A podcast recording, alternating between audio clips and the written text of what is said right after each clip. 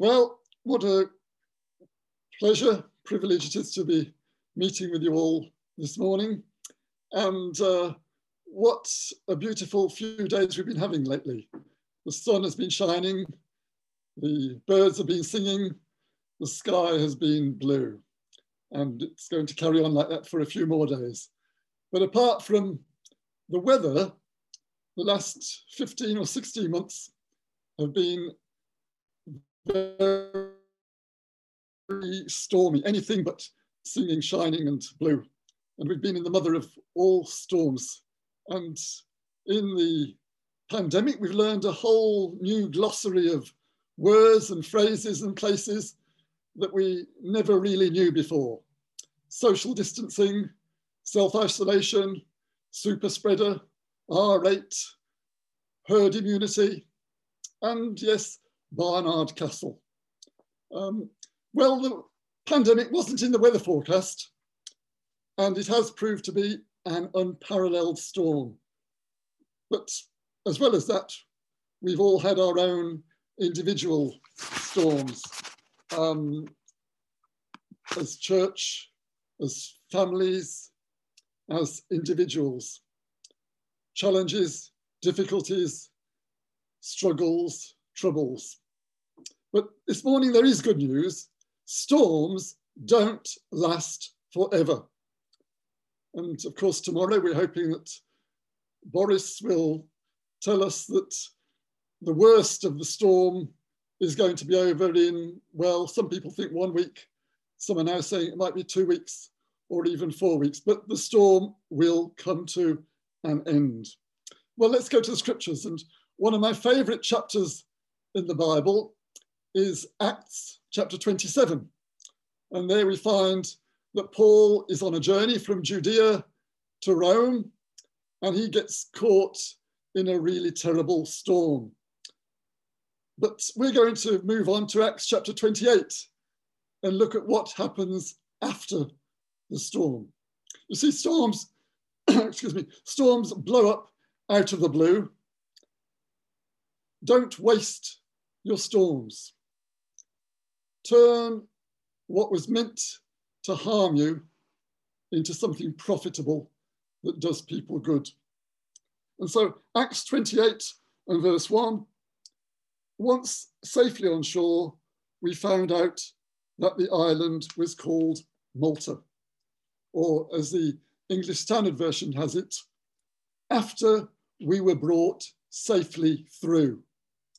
Through is a wonderful dynamic word. Through means there's an after. And through has inspired some great songs. David, yea, though I walk through the valley of the shadow of death, I will fear no evil.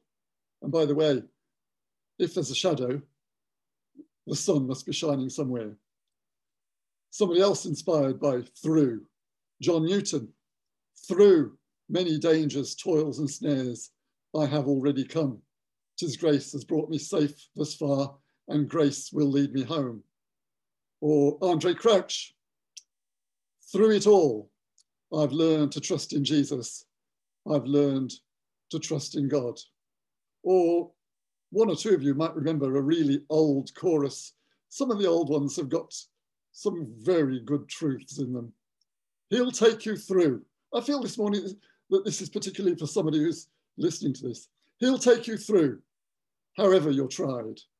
His tender care is never denied. Believe his word. His promise is true. He'll take you through. He'll take you through. Yes, weeping may endure for a night, but joy comes in the morning. So, what to do after the storm? What should we do after the storm? Number one, get your bearings. Once safely on shore, we found out that the island was called Malta. Get your bearings. Remember where you've come from. In chapter 27 and verse 8, we find that before they got to Malta, the last place where they harboured was Fair Havens. That's a nice place to be, Fair Havens. You'd have preferred to stay there for the winter. The very name of the place suggests ease. It's a lovely comfort zone. But we found that we were steered to stormy waters. Stuff happens.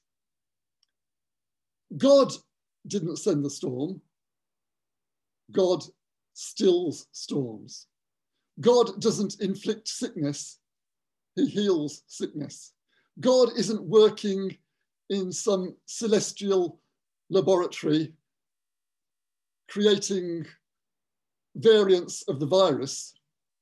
He mutates water into wine. God doesn't steal, kill, and destroy. He gives life to the full. God doesn't give and take away, give and take away, give and take away. God gives and gives and gives and gives and gives and gives and gives. What a good God we've got. Let's proclaim his excellencies as that holy nation, that royal priesthood we were hearing about the other week. Yes, remember where you've come from and recognize where you are. Malta. A little pinprick in the Mediterranean on my bucket list to visit Malta one day when we've got the green light from Boris. The Mediterranean, 2,400 miles from west to east, between 100 and 1,000 miles from north to south. The whole area, 970,000 square miles. And Malta, a needle in a haystack, 95 square miles. The odds of you being in the Mediterranean and ending up on Malta are more than 10,000 to one. No chart, no compass, no sat nav. It seems impossible that you'll get there. But when you're in a storm that you think you won't survive, there's a Malta in your Mediterranean. Malta says you've had a thousand miles of storms, but you're a thousand miles nearer where you're meant to be. Malta wasn't planned, but it's got you closer to where you're meant to be going. It's a more profitable place to spend the winter than Fair Havens. Malta is not the end of your journey, it's just a stepping stone to your destiny. And so, particularly for MCC, in June and July 2021, yes, Malta Christian Centre, that wasn't a Freudian slip, that was deliberate. MCC, Malta Christian Centre, you've got a springboard into a new episode of life abundant, of life experiencing the goodness and the glory of God. Enjoy your life after the storm. Get your bearings. Remember where you've come from. Recognize where you are and refocus on where you're going. Chapter 27, verse 1, you're on your way to Italy. 28, 14, more specifically, Rome. Sometimes when we're in the storm, we lose our vision, we lose our sense of direction. But on Malta, we refocus. We think back to those moments of drama at the height of the storm when you didn't think you'd make it and nobody else thought you would. But God spoke into your life and said, You are mine. You will make it. I will never let you go. And so, after the storm, after the pandemic, the pandemic has, has meant there were people we couldn't see, places we couldn't go, things that we couldn't do, and all that is going to change. Refocus on where we are going. Uh, back in Birmingham, we, we used to sing a song. One of the verses goes like this it's got a line What I was and where I am is not what I'm becoming. What I was, Fair Havens. What I am, Malta. What I'm becoming, Rome, my destiny to become more and more like Jesus to proclaim the ex excellencies of this wonderful God and Saviour. The, the rest of that particular verse says, What I was and what I am is not what I am becoming, but by his grace, the race marked out is one I'll keep on running. Discouragement shall not prevail, nor hope grow dim in trial, for I am confident of this. His presence will not fail. Amen. After the storm, get your bearings. Get your bearings. And secondly, build a fire. Chapter 28, verse 2 the islanders showed us unusual kindness. They built a fire and welcomed us all because it was raining and cold. Paul gathered a pile of brushwood. I think if we're going to talk about building a fire and understanding the meaning of the fire, we could do with some suggestions as to what the fire can symbolize. So any suggestions, please, for what the fire can symbolize? Oh, yeah, thank you. John the Baptist, you've got one. What's that you're saying? About being baptized in the Holy Spirit and fire. Yeah, okay, we'll take that on board. Think about that one. Oh, here's Cleopas with a suggestion. He's telling us that when he was on that afternoon walk from Jerusalem to Emmaus, Easter Sunday with Jesus, that his and his companions' hearts were burning like a fire inside them because Jesus opened the scriptures to them on that road. Yes, the scriptures as well. Okay, Cleopas. But here's somebody else, the wisest man who ever lived. Well, Solomon, you, you may have been the wisest, but some of the things you did weren't all that good. Okay, fair enough. We're all the same.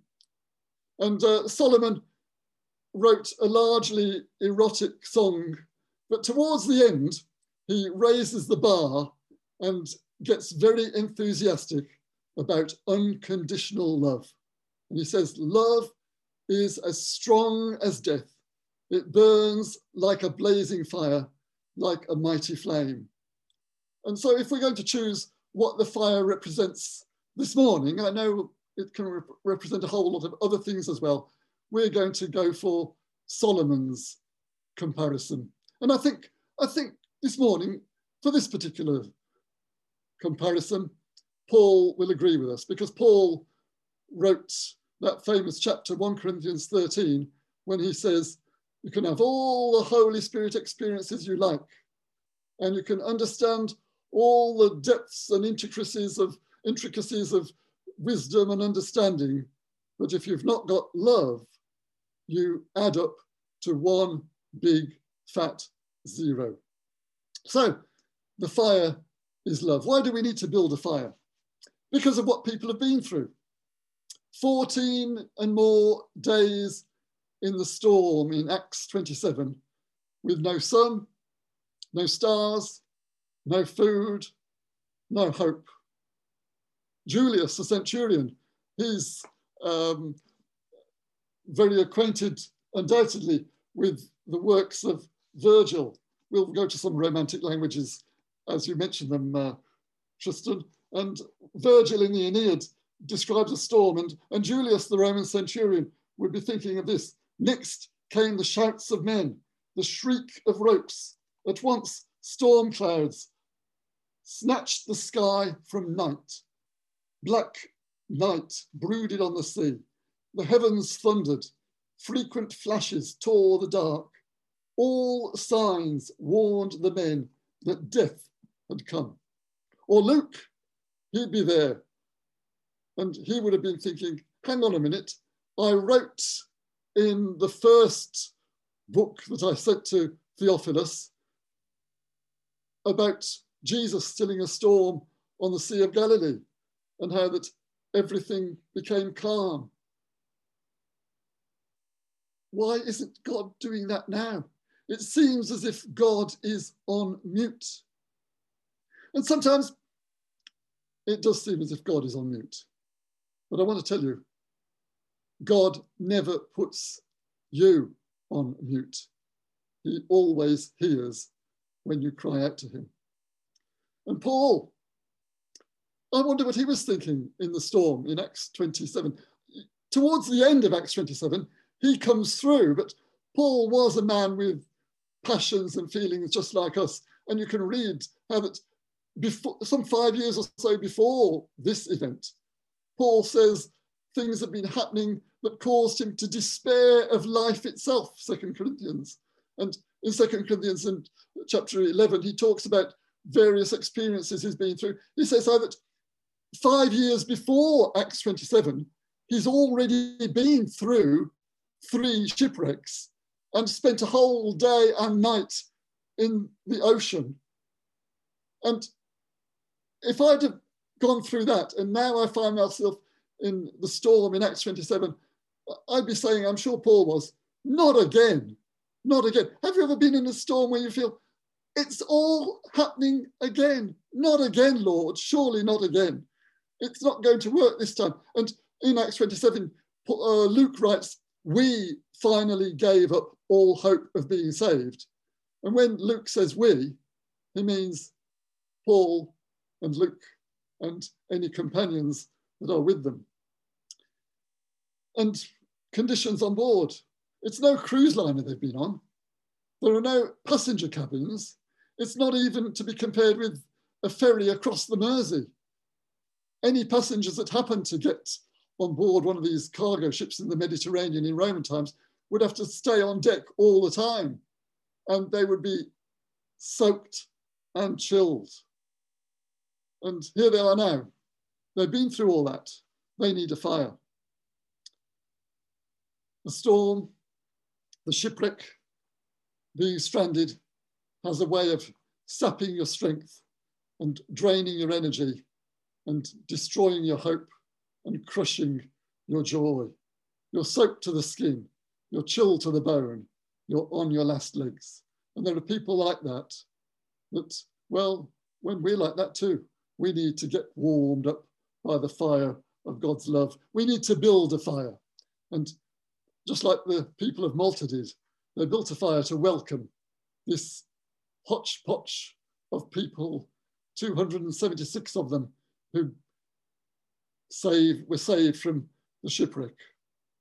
Yes, some nice people like Paul and Luke and Aristarchus, but as well, there were the greedy merchants who'd been prepared to put everybody's lives at risks, risk to get their cargo to Rome. They were the sailors who at one stage were ready to abandon ship and save themselves and leave everybody else to their fate. There were soldiers who, apart from Julius's intervention, would have killed all the prisoners as well. And all these people need a welcome. They need unusual kindness. And as we come through the storm of the pandemic, there are more people than ever who need a warm welcome, unusual kindness, and a fire of love. You see, in the upside down kingdom of God, there are plenty of patrol boats patrolling the borders of the kingdom, but they're not there to turn people away or to drive people back, but they're to reach out to hurting, shipwrecked, broken people and to welcome them and to bring them to the fire of God's love where they can be warmed, no strings attached. And why else do we need to build a fire? Not just because of what people have been through, but because it's still raining. We read there, they built a fire, welcomed us all because it was raining and cold. We'd like our storms to subside immediately, like the one on the Sea of Galilee. We'd like the tornado and the dark sky to be there one moment, and the next moment, everything to be sunny and warm, and the birds are singing. But it doesn't usually happen like that. It carries on raining for a while, and people are still cold. And therefore, we build a fire of love for people who are numb and in shock. It's no good coming through the storm and then freezing to death. Build a fire. Love burns like a blazing fire and like a mighty flame. After the storm, get your bearings, build a fire, and shake a snake. Paul was gathering a pile of brushwood, and as he put it on the fire, a viper, driven out by the heat, fastened itself on his hand. When the islanders saw the snake, they said to each other, This man must be a murderer. But Paul shook the snake off into the fire and suffered no ill effects. Now, before I go any further, I do need to confess something. I suffer very badly with ophidiophobia. And research has shown that actually a third of all adults suffer with the same phobia. So at least a third of you this morning will be on my side here. It's apparently the most common reported phobia that there is, the fear of snakes. I suppose I've got the fear of snakes because of where I was born and brought up in Congo, and also because of parenting. My father's parenting skills, I think one of the greatest things he ever taught me was the only good snake is a dead snake. I see some heads nodding in agreement. You must be one of the third. Um, and even action heroes like Indiana Jones, they fearlessly rush into ancient ruins to rescue damsels and priceless artifacts. And then they only get the heebie jeebies when they find there's a booby trap with snakes. Snakes, he yells. Why is it always snakes? And sometimes it seems if the storm doesn't sink you and if the shipwreck doesn't drown you, then the snake will poison you. So, what do we need to shake off after the storm? Revelation 12, quoting one translation, talks about that old snake who deceives and accuses. So let's shake off deception. After the storm, we are very vulnerable. We're exhausted, we're cold, it's still raining. Don't be deceived. God still loves you. We need the fire of his love. Don't be deceived by appearances. Appearances can be deceptive. The people of Malta thought, oh, yeah, Paul must be a murderer. He's going to die. But they were wrong. The religious people in Jesus' time, appearances were deceptive. They said, he's a glutton and a wine bibber. Putting it in this modern day language, he's a greedy pig and he's an alcoholic. But no, he was welcoming sinners and eating with them. Keep loving people. Accusation. Uh, shake off. The storm is your fault. Shake off guilt and despair. Shake off accusation when it comes to other people. The Maltese people found it very easy to accuse Paul. They changed their minds. Thank God for that. And after the storm, post pandemic, we're going to have a lot more contact with loads more people than we've had for the last 15 or 16 months.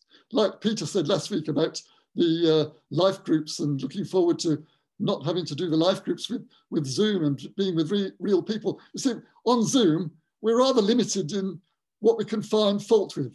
We can find fault with our backgrounds, can find fault with the clothes that we're wearing, or can't he understand how to get off mute yet? But when we're up close and personal, we'll notice the foibles and the flaws and the failures far more than we do on Zoom. And any fingers we point, there'll always be four fingers pointing back, three. Yep, shake off the snake of accusation into the fire of love. Uh, Peter says something in his first letter, 1 Peter 1.22, love one another, different translations, love one another deeply, earnestly, fervently. The Greek word ektenos. It's got that, it only occurs twice in the whole of the New Testament. Uh, it occurs as well in Acts chapter 12, where the church was praying earnestly, fervently, deeply for Paul, for Peter when he was in prison. And uh, it's got the idea of ektenos, of reaching out your hand. It's got the picture is of Usain Bolt. Mm, not quite what I'm doing now, but Usain Bolt running the 100 meters and reaching out to hit the tape before anybody else. It's got the picture of somebody reaching out to welcome somebody.